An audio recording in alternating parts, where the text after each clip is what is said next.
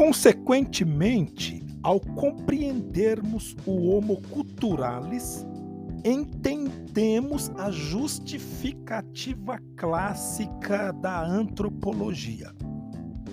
A causa se conhece por seus efeitos.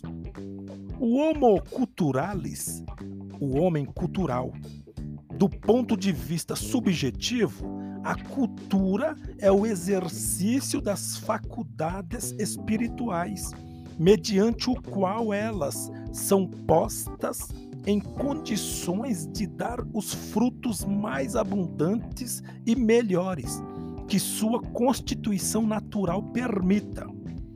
Do ponto de vista objetivo, a cultura é fruto adquirido pelo homem mediante o exercício das suas faculdades, sejam espirituais, sejam orgânicas.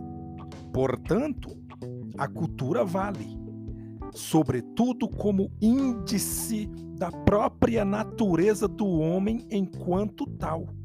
Na cultura, confluem e se cristalizam todas as atividades humanas.